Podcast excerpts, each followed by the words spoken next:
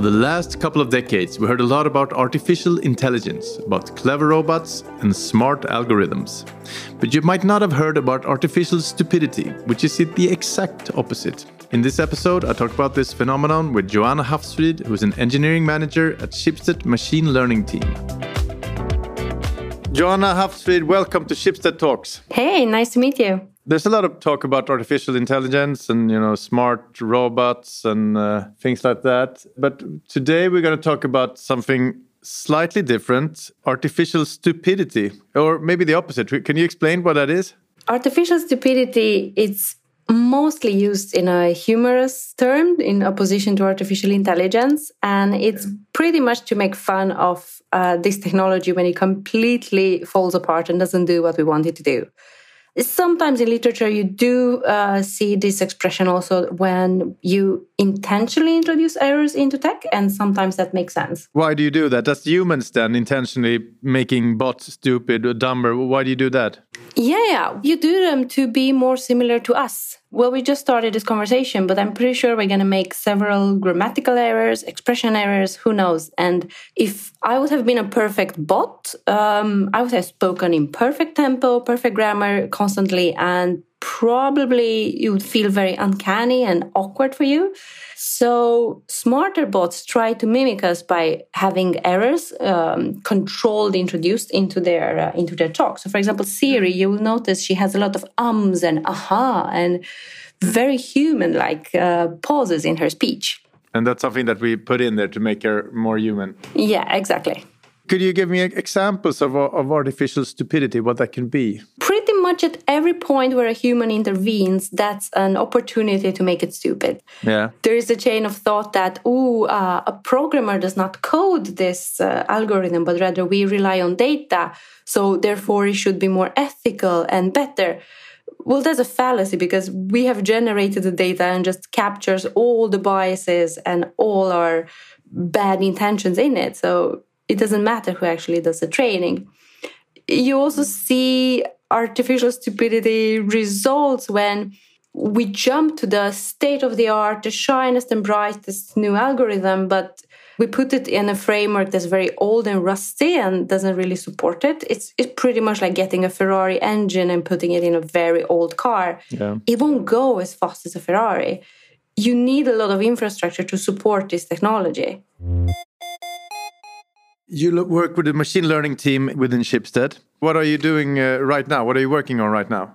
So, our main focus at the moment is natural language processing, understanding language generated content, especially in the Nordic languages, Norwegian and Swedish, yeah. because they are lacking a bit behind compared to English or Spanish or Chinese, as you can imagine in terms of uh, technology. And we focus on this because Schibsted generates a lot of content textual, video, uh, audio, different shapes of uh, content, and understand this and really unpacking it can is the potential for many new features like contextual yeah. advertising, for example. What's the contextual advertising? Explain to me what that is. So, this is our current project we're working on, and it's an alternative to more traditional user focused advertising where um, we're trying to track you, figure what you want, figure out all about you, and especially due to recent regulation, that's becoming harder and harder to do for the better, I would say. So contextual advertising doesn't care about the user identity, but intent. So you place an ad in the right article that makes most sense contextually. So if you have an ad uh, selling skis, it makes sense to be an article talking about ski slopes in Norway it doesn't really matter who reads the article because as long as you open and you're reading an article about ski slopes, you're probably into skiing. And it's a more cleaner and easier way to advertise in the current ecosystem. So, in an ethical uh, perspective, sounds better as well, right? Yes, absolutely. You you don't uh, run into any user privacy concerns or um, identity concerns. We humans say that machines are pretty smart, but they can't grasp emotions or, mm. or ethics. Will they ever be? Well, I don't think we as humans are very good at that either to begin with. Um, ah. So I think we can't really align on what uh, is moral or immoral, where ethics are. And there's a lot of conversation happening between us to agree on that. So I think part of the difficulty there is not necessarily technical, but more philosophical and what is ethical to do or not do with this technology. But there are very interesting progresses, especially in the um, automated uh, driving um, environment. So, Germany has created an ethics commission and they are demanding certain ethical rules to be coded in any autonomous cars in Germany.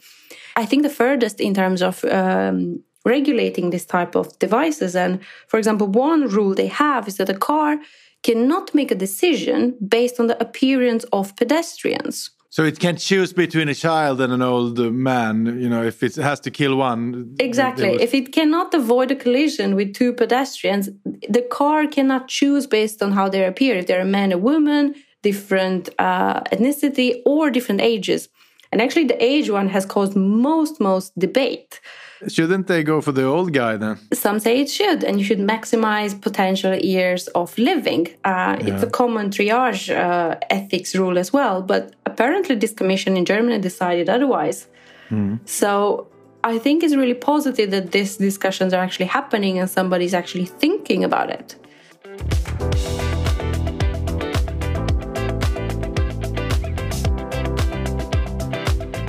In which areas does artificial intelligence shine, and in which areas is it far behind? Artificial intelligence uh, really, really outshines us in a type of problems that have finite and clear rules and clear goal. It can very easily surpass us, and when you have good data. So, one field like that is uh, pattern recognition, image recognition, in particularly AI is way better than us, and it has replaced a lot of um, or aided a lot of uh, human jobs with it. So, for example, in um, X-ray scans, AI it's way better than doctors to identify early cancers, for example. So now many many hospitals are using such technology to aid them. How many are you in your uh, uh, machine learning team within Schibsted? So we are currently six people, data scientists and engineers. Say that I have a, this great idea that, that I want you to help me with within, for say, Svenska Dagbladet in Sweden. Mm uh, how do I go about um, getting your help? Yeah, fantastic. Well, you either go straight to our Slack channel, uh, machine learning channel, either to me, either to my uh, product manager, Ludwig. We'll first try to understand what your problem is try to see if it is an AI problem or not. Maybe your problem starts way, way early and you need some other technology. You have a good case uh, for us to take on, especially if we can apply the solution to other uh, brands in news media, for example. Mm-hmm. So if you can share it, then we're very likely to take it. Like a project we are um, handing over now and is being released, the print prediction, which we built for Aftonbladet, where we tried to predict how many physical newspapers will be sold in each uh, vendor in Sweden mm. to reduce cost of printing uh, and uh, waste. And uh, this is the type of project that now we want to lend to others very easily.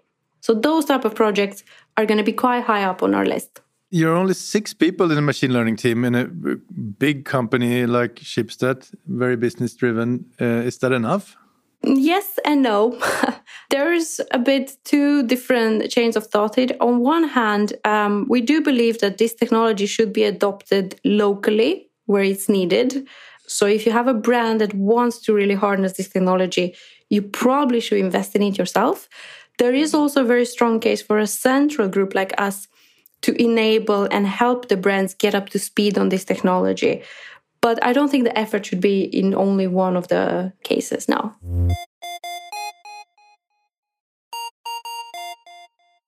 On the note of artificial stupidity, this is actually a re-recording of the podcast. uh, you and me talked about a week ago, and then somehow the recording was lost on my side, and I blame the machine. Which brings me into this question: then, when machines are stupid, is it always the humans that program that that are to blame? Yeah, absolutely. So machine learning does exactly what the name implies. Scientists tend to be very explicit like that. It learns and it solves a problem we tell it to solve.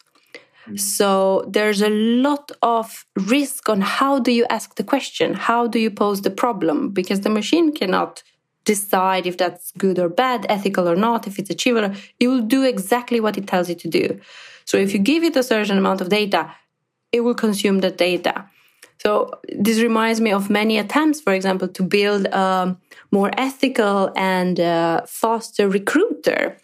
Many companies have tried this. Amazon had a recruiter at some point, and they all started with the current recruiting data of profiles and hiring and so on. And they just end up with a way worse recruiter because you just accumulated all the biases, all the racism, sexism that you tend to see in recruiters overall. So that didn't work very well.